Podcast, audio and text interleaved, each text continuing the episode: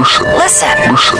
The world is talking. World Talk Radio. Studio A.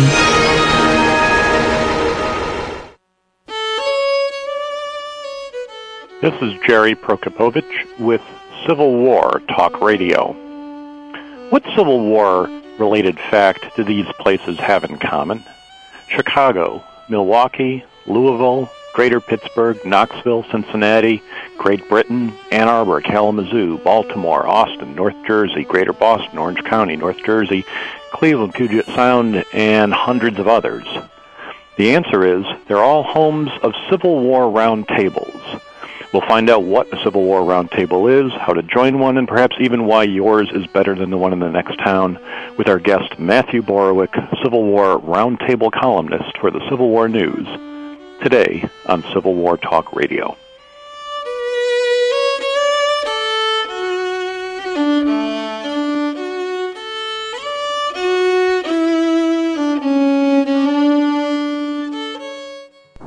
As a child, I spent a lot of time at the big office building, just reading books. My mom insisted I stay in the highway on-ramp, to finish my education. So she dropped me off at the office building before going to her second job. She didn't want me working at the vacant lot. like my dad. When we lose a historic place, we lose a part of who we are. To learn how you can help protect places in your community, visit nationaltrust.org. History is in our hands. A message brought to you by the National Trust for Historic Preservation and the Ad Council. Answer the President's call to service. As an AmeriCorps member, I know that Americans everywhere are helping each other, showing strength of character. As a senior Corps volunteer, I know that Americans are showing kindness and compassion. As an AmeriCorps member, I see plenty of American spirit and enthusiasm. Together, we make America strong. Together, we make America great. Find out how you can serve at nationalservice.org. It's your world. It's your chance to make it better. Apply online at nationalservice.org. Listen. The world is talking. World Talk Radio. Studio A.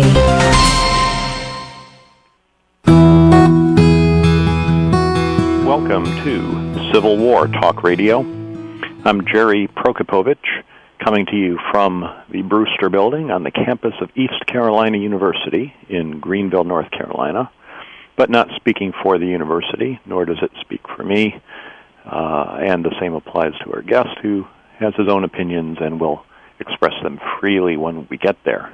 Before going any further, I want to share a piece of information I learned this past week uh, from a Civil War talk radio listener. The commercial we heard during the uh, the break there, the uh, public service spot about preservation, uh, very aptly uh, runs during this show. Those all the commercials in this show are, are public service spots. I'm not compensated for them. Uh, if you want to buy a commercial on the show, please uh, get in touch with me. We'll work something out, depending on the nature of your business. I'm sure we can uh, make, something worthwhile. But for the meantime, we have these public service announcements, and the one on historic preservation certainly is for a good cause. But it was just this week that I learned that the uh, the actor, the voice actor who tells a story about uh, growing up uh, in what is now uh, turned into a vacant lot and so on, uh, is apparently Frankie Faison, the same actor who played Jim Lewis in the movie Gods and Generals. I'm sure most of you listening to the show have seen that movie. Uh, I have actually not seen the movie. I've read the book. Uh, Michael Shaara has been on the show here. We've uh, talked about it, and, and uh, I have great respect for uh, his father's work and for uh, uh, for Michael uh, as a person. He's a, a friend. We see each other at book shows and other places. Uh, he knows, and I, I've said before, I'm not a huge fan of, of gods and generals uh, for a number of reasons.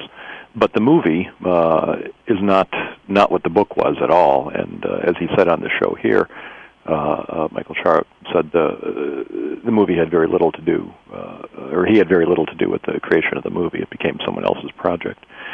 So I feel free to uh, uh, to talk trash about the movie without insulting a former guest uh, on the show. The uh, the movie, well, most of you've seen it, so we'll, we'll not go into that. We'll save that for another day. Uh, looking ahead, uh, there will be no uh, live show next week uh, or for several weeks after as we go into the end of semester break here at East Carolina University. uh, and the holidays that follow. The next live show after today will be January 9th, 2009. Uh, something to look forward to. And following that, uh, we'll be into the Lincoln Bicentennial year, 200 years after the birth of Abraham Lincoln. We'll do a number of shows relating to Abraham Lincoln. Uh, guests like uh, uh, Vernon Burton will be on the show in, in uh, January or February 2009, author of the great uh, new book Age of Lincoln, and we'll have other uh, interesting speakers. We will not do a show on uh, February 13th, the day after Lincoln's birthday. Uh, I will be uh, that day in uh, or February 12th in Redlands, California, to deliver the Watchorn lecture at the uh, the Lincoln uh, Shrine there in Redlands. So, for our West Coast listeners, this is uh, my first venture west of the Mississippi in a long time. And if any of you happen to be in the area, please come down and uh, join us for that. Uh, you can look online for uh, Lincoln and Redlands. It's the A.K. Smiley Public Library is the actual location, and I look forward, hopefully, to meeting some some of you out there. I was especially pleased uh, to be invited to give this lecture. Uh, my friend Don McCue, the curator there, and I were talking at the Lincoln Forum back in uh, November. And at that point, uh, they had a different speaker lined up, but something uh, political happened involving uh, the new administration. The speaker got uh, involved in the transition team, I believe, and had to change his plan. So uh, I was happy to pinch hit in this case. And I was especially happy, uh, if I can share another brief story before we get moving today, uh, because on February 12th, here in North Carolina, the North Carolina Lincoln Bicentennial Commission will be having a uh, all-day seminar in uh, Raleigh, uh, North Carolina. They will have some some very good speakers, people like uh, Bill Harris, uh, John David Smith, and others. They'll also have some people of whom I have to admit I've never heard, um, other than William Harris, who's written a number of Lincoln books. It will not feature very many people who've actually written anything about Abraham Lincoln, but you know they sort of study the 19th century. That should be good enough. Uh, they bring this up, uh, and I, I understand bitterness is never uh, pleasant, so I'll try to moderate this. Uh, uh, but I got a brochure about the the uh, Lincoln Bicentennial Commission of North Carolina and the seminar they were having. And my colleague David Long, who has been on the show, uh, author of Jewel of Liberty, a book on Lincoln's reelection in 1864, he got the same flyer. And we both had the same reaction, which was to pick up the phone and, and call the organizer, uh, not someone we had heard of, and say, well, you know, it's nice that you're having this um, it would have been certainly an honor to be invited to be on it, but that's okay. You can't have everyone. But given that we're the only two members of the Lincoln National Bicentennial Advisory Commission uh, who actually live in North Carolina, perhaps you could have even contacted us to see who might be a good person to have on on the bill. Uh, people who've actually written about Lincoln, for example, of whom we know a few that didn't happen, uh, uh, and not that there's a, a, a, an Eastern Carolina chip on my shoulder, but if Eastern Carolina were separated from the rest of the state and made an independent state, it would be the poorest of the 51 states uh, in, by a number of measures. And I've learned since moving out here a few years ago that the folks uh, in the state capital often do sort of uh, forget that there's any intellectual activity east of I-95, and uh, so when it was time to organize a Lincoln program, they looked up and down the hall at their various universities in the Research Triangle and found a bunch of people. And it didn't occur to them that Dr. David Long uh, or myself might actually know a Lincoln person or two. So I was thrilled uh, that I will actually be attending a much uh, uh, bigger event on February 12th. And if they do turn around and invite me, I can just say, "Oh, I'm just so terribly sorry." uh, got a better date. Uh, so I'm I'm quite happy about that. It's petty, it's small. I should be telling a worldwide audience about it, but uh, that's where I'll be on February 12th, uh, and I I'm sure they'll have a good program in Raleigh as well. Well, having unburdened myself with that, uh, let me thank everyone who has sent donations in in the past week to Civil War Talk Radio. You can do that at civilwartr at aol.com. Uh, you can send your suggestions uh, also uh, to my email address here at uh, ecu.edu, and uh, let me know who you'd like to hear on the show. I'm very remiss in not replying to a number of emails from listeners over the last couple of weeks.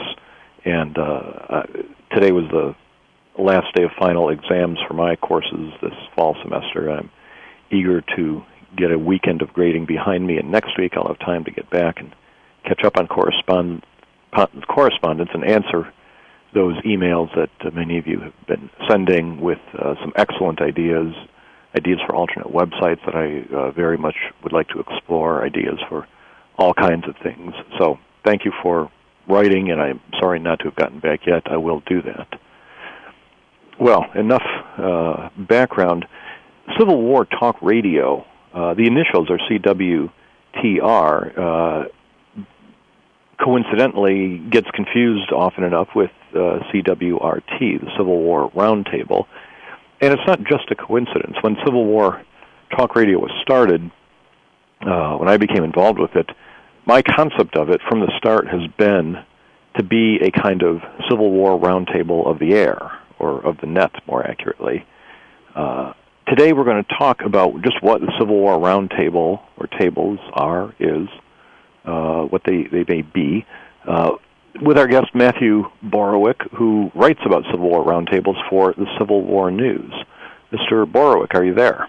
I certainly am. Thanks for having me, Jerry thanks for, for patiently hearing me out for a few minutes there, and, and glad you could join us. Do you go by Matt or Matthew or what? Matt is perfectly fine. Wonderful. Um, the uh, uh, first question, uh, Matt, before we start talking about the roundtables, is uh, you write for the Civil War News. What is that? The Civil War News is a monthly publication put out in newspaper type format, which covers uh, information about goings on related to the American Civil War. And you know, my kids will joke with me and say, "What new news is there about a war that took place well over uh, a uh, hundred years ago?" But the fact is, there's a monthly publication, very well done by uh, Pete and Kay Jorgensen, that covers everything from reenactment events to different uh, exhibits that are going on to different speakers that are out there, and to a large degree preservation news. Because, as you mentioned earlier, there's declining amount of land that's out there, and some of it being Civil War battlefield needs to be preserved today. Unless I be remiss, a relatively newer part of the Civil War news being a concept that I approach them with, which is to write about Civil War roundtables. You, said uh, Pete and Kay publish the Civil War news. Where where are they located? Where does this come from? It actually comes out of Vermont, and they've been up there for quite some time, publishing out of there. But the Civil War news is available through, I think, primarily through subscriptions.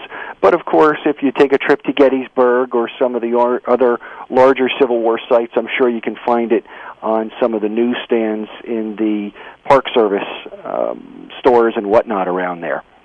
So if if a listener wants to subscribe to Civil War News, they should uh, just look look it up on online. Will they find a website? It's available it? online, and it is, I believe, civilwarnews.com is where the on, online presence is, and obviously subscriptions are available through that uh, also. Okay, well, that people may want to follow that up and see what it is we're talking about.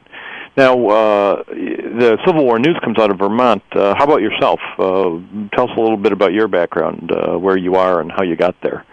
Well, I'm a lifelong New Jerseyan, born and bred in the Garden State, and have had also a lifelong interest in the Civil War. And currently, uh, I'm calling you. We have something uh, in common other than our Civil War interest. I work for Seton Hall University, and just like uh, the school that you work for, we are also the Pirates. That that is one of my favorite trivia questions. What are the two Division One schools that have the pirate for a mascot? And now everybody listening to this program knows. That's right, uh, Seton Hall in East Carolina.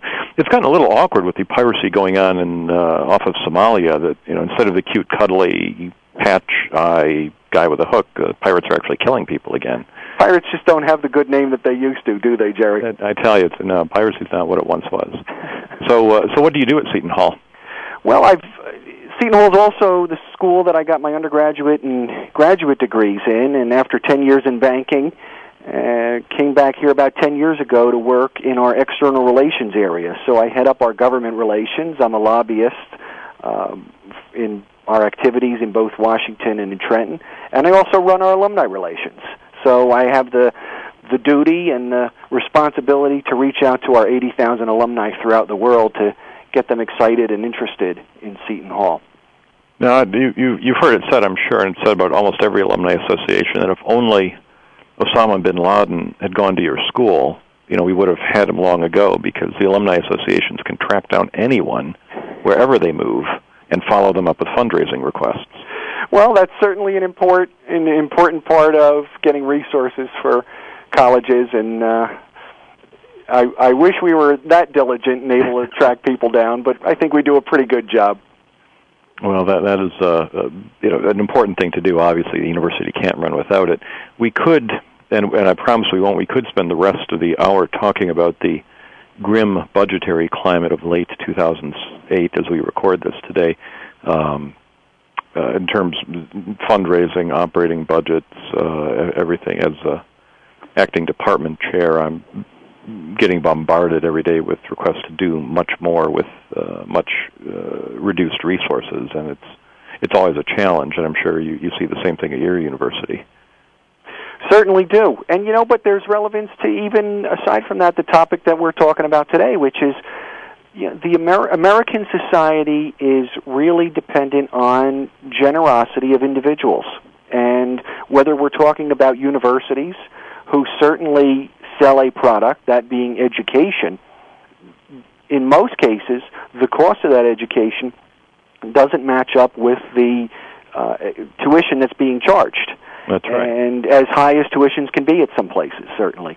And the difference is made up through the generosity of individuals who see a value in helping the next generation along. So part of what we do, as I'm sure is done at every college, is to help uh, future student, future alumni, current students know, and, and to let alumni know that it was through the generosity of others that they were in some way had their education subsidized and provided at a lower tuition than it would have been. And the same is true for needing the generosity of people to help things in the Civil War world, preserving battlefields and supporting groups like Civil War roundtables that help foster education about this period in our nation's history. Well, let's talk about the roundtables then. What, uh, where, where, what is, what does it mean when you say Civil War roundtable? If somebody has never heard of it, how would you introduce the concept? It's interesting. Civil War roundtables have been around for over about 50 years now. The first one started in the city of Chicago years ago.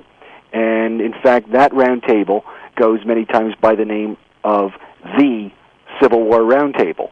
And you noted earlier in your introduction how many roundtables are named after the geographic area that they come from.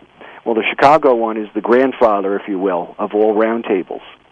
And these are groups of people, pretty much who organically, from the ground up, started to meet with like minded individuals, other people who have an interest in learning more about the American Civil War. And they have sprung up not only throughout the United States, but as I found in writing this column, throughout the world. The Civil War is that interesting a topic. There's many cases, Jerry, a misconception that there is some, if you will, centralized Civil War Roundtable organization, and that all these disparate Civil War roundtables are merely offshoots or chapters of a kind of corporate structure, Civil War roundtables. Not so. These are these are all individual groups that have sprung up on their own. The only thing they have in common is that they all promote the understanding and knowledge of the American Civil War. So, so it's a, a congregationalist model of uh, Protestant, not Catholic. Each each roundtable is its own unit. It's, that would be a good analogy, and it certainly does operate that way. One thing, though, that I found, and it kind of spurred me to do this column, was